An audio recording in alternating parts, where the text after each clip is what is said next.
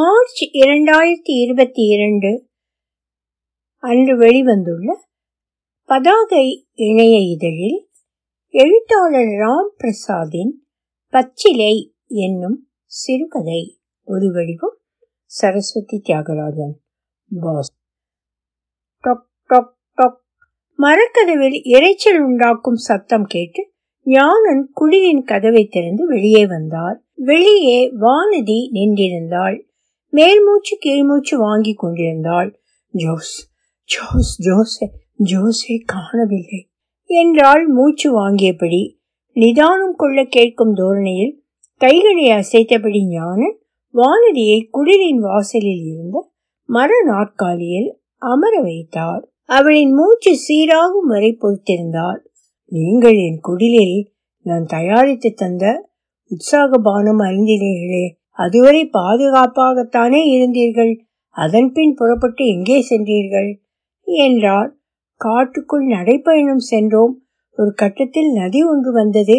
Jose முதலில் நதியை கடந்தான். நான் கடக்க எத்தனிப்பதற்குள் நதியில் வெள்ளம் வந்துவிட்டது. சற்று தொலைவில் இருந்த பாலம் வழியாக நான் ஜோஸ் இருந்த கரைக்கு சென்று விடலாம் என்று நினைத்து அதை நோக்கி நடந்தேன். ஆனால் நான் பாலம் கடந்த போது ஜோஸ் அந்த புறம் இல்லை. அங்குமிங்கும் தேடினேன். ஒரு கட்டத்துக்கு மேல் என்னால் காட்டு வழி பாதையை தொடர்ந்து செல்ல முடியவில்லை என்றாள் வானதி. சரி இருங்கள். நாம் இருவரும் செல்லலாம். நிச்சயம் ஜோஸை கண்டுபிடித்து விடலாம் என்று சொல்லிவிட்டு ஒரு சிம்னியும் தண்ணீர் போத்தலையும் எடுத்துக்கொண்டார் வானதியை முன்னால் நடக்கவிட்டு அவளை பின்தொடர்ந்து நடந்தார். வானதி தானும் ஜோஸும் சென்ற பாதையை தன் நினைவழக்கிலிருந்து தெரிவு செய்து கவனமாக நடந்தாள். அவளது கண்கள் காட்டின் ஒவ்வொரு மூலையிலும் ஜோஸின் உருவத்தை தேடி அலைந்தன. வழிநெடியிலும் அவனது கால் தடங்களையோ அல்லது அவன் பயன்படுத்தி கைவிட்ட பொருட்களையோ தேடிச் செல்வதாக ஒப்பந்தம் செய்து கொண்டார்கள். நேரும் மதிய வேளை தாண்டி மாலையை நெருங்கிக் கொண்டிருந்தது. இன்னும் சற்றைக்கெல்லாம் வெளிச்சம் குன்றி இருள் கவிய துவங்கிவிட்டால் தேடிச் செல்வது கடினம் என்பதை அவர்கள் உணர்ந்தே இருந்தார்கள். ஆதலால் தேடலில் சற்று துரிதம் காட்டினார்கள். லேசான பரபரப்பு தொற்றிக் கொண்டது. காடு அவ்வப்போது குழப்பியது. தோற்ற போலிகளை காட்டி அங்குமிங்கும் அலை கழித்தது. இருந்தும் வானதி பழக்கப்பட்ட பாதையை மிக கவனமாக நினைவு கூர்ந்து ஞானனை வழி நடத்தினாள். ஞானன் தன் கையில் இருந்த அறிவாளால் பாதையில் இடையூறுகளாக இருந்த செடிகள் கொடிகளை வெட்டி விலக்கி வழி ஏற்படுத்தியபடி நடந்தார் அவ்வப்போது கடந்து செல்ல நேர்ந்த மரங்களில் அறிவாளை பாய்ச்சி பாதையை குறிக்க அடையாளங்களை ஆழப்பதித்தார் முழுமையாக ஒரு மணி நேரம் கடந்த பின் ஒரு வழியாக அவர்கள் இருவரும் நதிக்கரையை அடைந்தார்கள். மரப்பாலத்தில் ஏறி நதியை கடந்தார்கள். அங்கமிங்கும் ஆராய்ந்ததில் ஈர சதுப்பு நிறத்தில் மனித காலனி தடமும் சிறுத்தை ஒன்றின் காலடி தடமும் ஒருங்கே தென்பட்டன. அதை பார்த்துவிட்டு வானதி அழத் துவங்கினாள். ஐயோ கடவுளே ஜோஸ் உன்னை காலனிக்கு பறிகொடுத்து விட்டேனா? என்று அரற்றினாள். பொறு பதறாதே என்ற ஞானன் தடங்களை கூர்மையாக அவதானித்துவிட்டு காடு தடயங்களை ஒன்றன் மீது ஒன்றாக பதிக்க வல்லது என்றார். வானதி கண்ணீருடன் ஞானனை பார்க்க சிறுத்தையின் கால் தடம் மூன்று நாட்கள் ஆகியிருக்கும் ஆனால் காலனியின் கால் தடம் வெகு சமீபத்தில் தான் உருவாகியிருக்கிறது. ஜோஸ் காட்டின அழகில் மயங்கி சிறுத்தையின் கால் தடங்கள் மீது நடப்பதை உணராமல் கடந்திருப்பான். என்றார். வானதிக்கு தன்னை சமாதானம் செய்து கொள்ள அந்த விளக்கம் அதிலிருந்த தர்க்கம் போதுமானதாக இருந்தது. அதன் பிறகு ஞானனும் வானதியும் காட்டினோடே விரைந்து நடக்கலானார்கள். மாலை மெல்ல கவிந்து கொண்டிருந்தது. பசுங்காட்டின் மனம் நாசியை துளைத்தது. தூரத்தில் கொட்டும் அருவியின் சீரான ஓசை ஒரு மெல்லிசையாய் நீண்டது.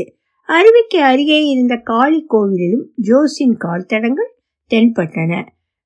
விழாக்கள் நீர் அருந்த வந்திருந்தன. முகில்கள் இறங்கிய வானத்தில் தேக்கி வைத்த மழையை கொட்டி கவிழ்க்கும் திட்டத்தில் சாயல். இரு பக்கமும் பசு மரச்செறிவு துடுப்பு வால் கரிச்சான் மற்றும் வெண்வயிற்று வால் காக்கை ஆகியன தென்பட்டன. செந்தனை பஞ்சுருட்டானை மிளிரும் சிவப்பு நிறத்திலான தலையையும் மஞ்சள் நிறத்திலான தொண்டையையும் கொண்டு அங்கும் இங்கும் கீச்சிட்டு தாவியபடி ஈர்த்தது. சீகார் பூங்குருவி அடர் ஆரஞ்சு நிற உடலும் நீண்ட வாலும் கொண்ட குங்கும பூஞ்சிட்டு சுழற் தொண்டை சின்னான் குருவிகள் ஜோசி தேடும் வானதி ஞானன் கவனங்களை ஈர்க்க முயன்று தோற்றன. இவற்றுடன் மிக அழகிய காட்டு பறவைகளும் கூட்டம் கூட்டமாக வெண்கொக்குகளும் நாரைகளும் மற்றும் பலவித நீர் பறவைகளும் அருவியை ஒட்டிய தடாகத்தில் நீர் அருந்த இறங்கியிருந்தன. எதிரில் மலைகளின் உச்சி பாறைகள் உருண்டு திரண்டு ஒரு போர் வீரன் போல் நின்றிருந்தன. அதற்கும் மேலாக விண்ணை தொட்டு விடும்படி நின்றிருந்தன சிறு மரங்கள். கீழிருந்து பார்க்கையில் ஒரு பஞ்சு கூரை போல் மேக கூட்டங்கள் விரவி கிடந்தன. மேகங்கள் திரண்டு தங்களிடம் இருந்த நீச்சத்தை சட்டென்று மழை துளிகளாக அள்ளி வீசி காற்றடிக்க தொடங்கின. சிறிது நேரத்தில் நல்ல மழை. வீசிய காற்றில் மழைத்துளிகள் வானில் நீண்ட பெரும் கோடுகள் கிழித்தன. தூரத்தில் தெரிந்த மலைச்சரிவில் மழை நீர் வழிந்து அருவி கொட்டி கொண்டிருந்தது. காடுகளில் மாலையின் அறிமுக சமிஞையாக விதவிதமான பறவைகள் பூச்சிகளின் ரீங்காரம் ஒலிக்க துவங்கி இருந்தது தூரத்தில் புதர்களுக்கு பின்னால் ஏதேதோ கொடிய வனவிலங்கின் சாயல் மிரட்சி கூட்டியது.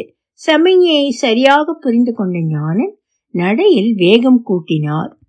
சற்று தள்ளி ஒரு புகைப்படம் செடி ஒன்றின் சிக்கலான கிளைகளுக்கு மத்தியில் அகப்பட்டு விடுபட இயலாமல் அலைக்கழித்துக் கொண்டிருந்தது. ஞானன் அதை கையில் எடுத்தார். வானதி அருகாமையில் வந்து பார்த்தாள். ஜோஸ் ஒரு மரத்தின் அருகே நின்று தன்னைத்தானே புகைப்படம் எடுத்தது போல் இருந்தது. அந்த மரத்தின் மேனி எங்கும் ஆங்காங்கே வெடித்து ஒரு விதமான காளான் முளைத்தது போன்ற தோற்றத்தில் மிக வினோதமாக இருந்தது. பச்சிலைகளுக்கு நடுவே ஆங்காங்கே வெளி ரோஜா நிறத்தில் பூக்கள் பூத்திருந்தன. மரத்தின் கிளைப்பட்டைகளில் ஆங்காங்கே சாம்பல் அல்லது சந்தன நிறம் கண்டிருந்தது.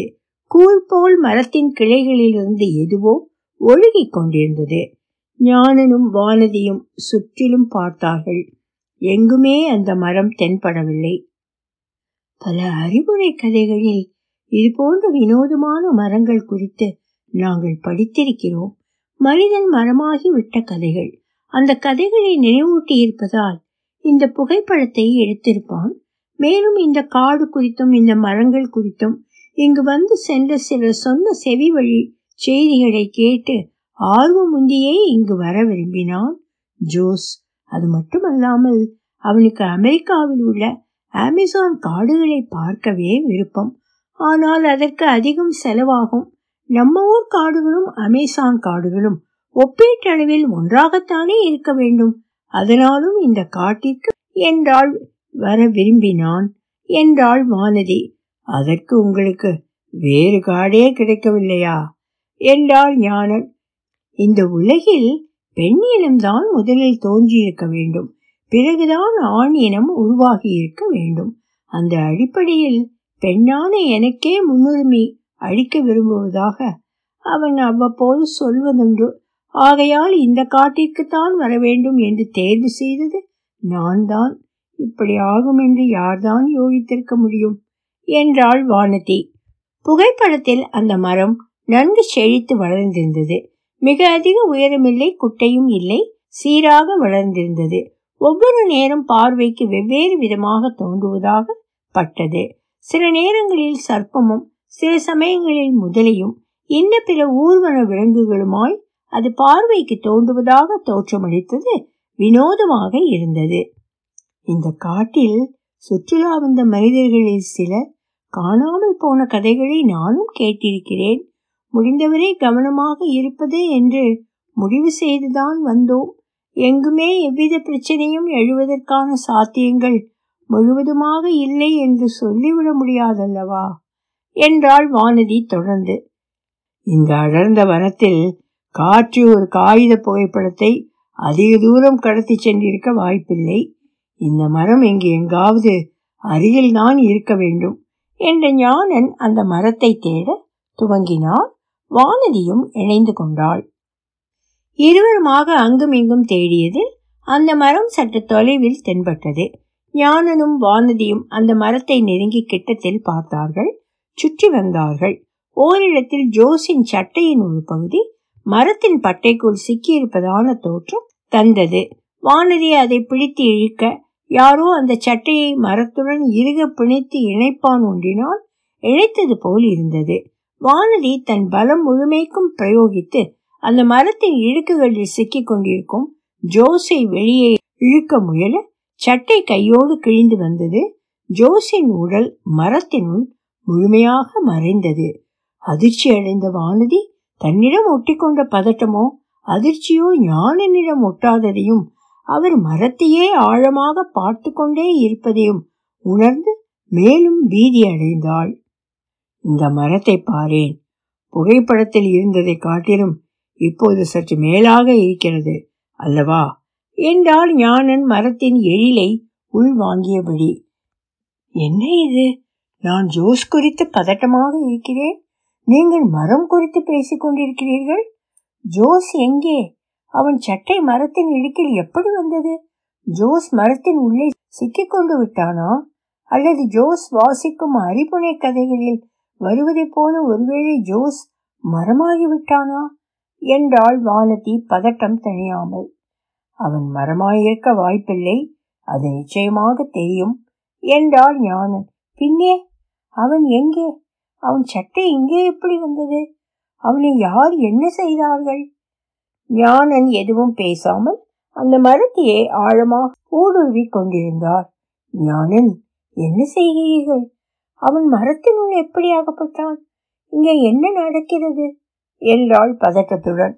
ஏன் பதட்டப்படுகிறாய் வானதி? நிதானம் கொள். நேற்று உற்சாக பானம் அறிந்தினாயே அது ஒரு மூலிகை செடிதானே? அந்த மூலிகை செடியை நீ கபலீகரம் செய்கிறாய். என்று இங்கே உள்ள ஆயிரம் கோடி தாவரங்கள் உன்போல் பதற்றப்பட்டனவா? என்றான் ஞானன். என்ன அபத்தமாக கேட்கிறீர்கள்? அதுவும் ஜோசி தேடிக் கொண்டிருக்கையில் என்றாள் வானதி லேசான முகச்சுடிப்புடன் கேள்விக்கு என்ன பதில்? இல்லைதான் ஆனால் இது ஒரு கேள்வியா? காலங்காலமாக நாம் பச்சிலைகளும் மூலிகைகளும் எடுத்துக்கொள்வதுதானே இது கேள்வி கேட்க என்ன இருக்கிறது? ஏன் இல்லை?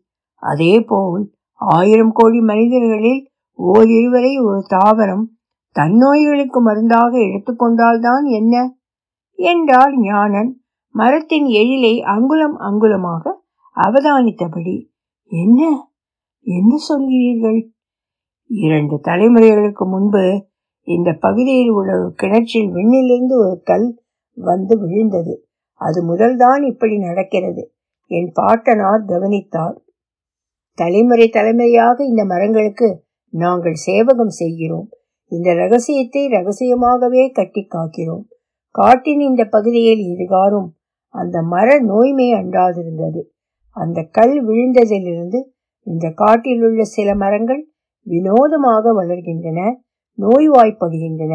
அவை நோய்வாய்ப்படுகையில் அவற்றுக்கு பிரத்யேக மருந்து தேவைப்படுகிறது. மனிதர்கள் நோய்வாய்ப்படுகையில் பிரத்யேக குணாதிசயங்கள் கொண்ட பச்சிலைகள் உண்பது போலத்தான் இதுவும் இலைகளில் பிரத்யேகமானவை மூலிகையாவது போல் விலங்குகளில் பிரத்யேகமான மனிதர்கள்தான் இம்மரங்களின் நோய்களுக்காக மூலிகை பச்சிலை ஆகிறார்கள் என்று என் அப்பாவிடமிருந்து நான் கற்றுக்கொண்ட போது நானும் சற்று அதிர்ந்துதான் போனேன். பிறகு அதுவே பழகிவிட்டது. இந்த காட்டில் இறக்க நேர்ந்தவர்கள் காணாமல் போயிருக்கிறார்கள். ஆனால் காணாமல் போனவர்களில் கணிசமானவர்கள் உண்மையிலேயே காணாமல் போகவில்லை. அவர்கள் இங்குள்ள மரங்களுக்கு மருந்தாகி இருக்கிறார்கள். அந்த வகையில் அவர்கள் சராசரி மனிதர்களின் ஆயுளை தாண்டி நூற்றுக்கணக்கான வருடங்கள் கூட வாழ இயலும்.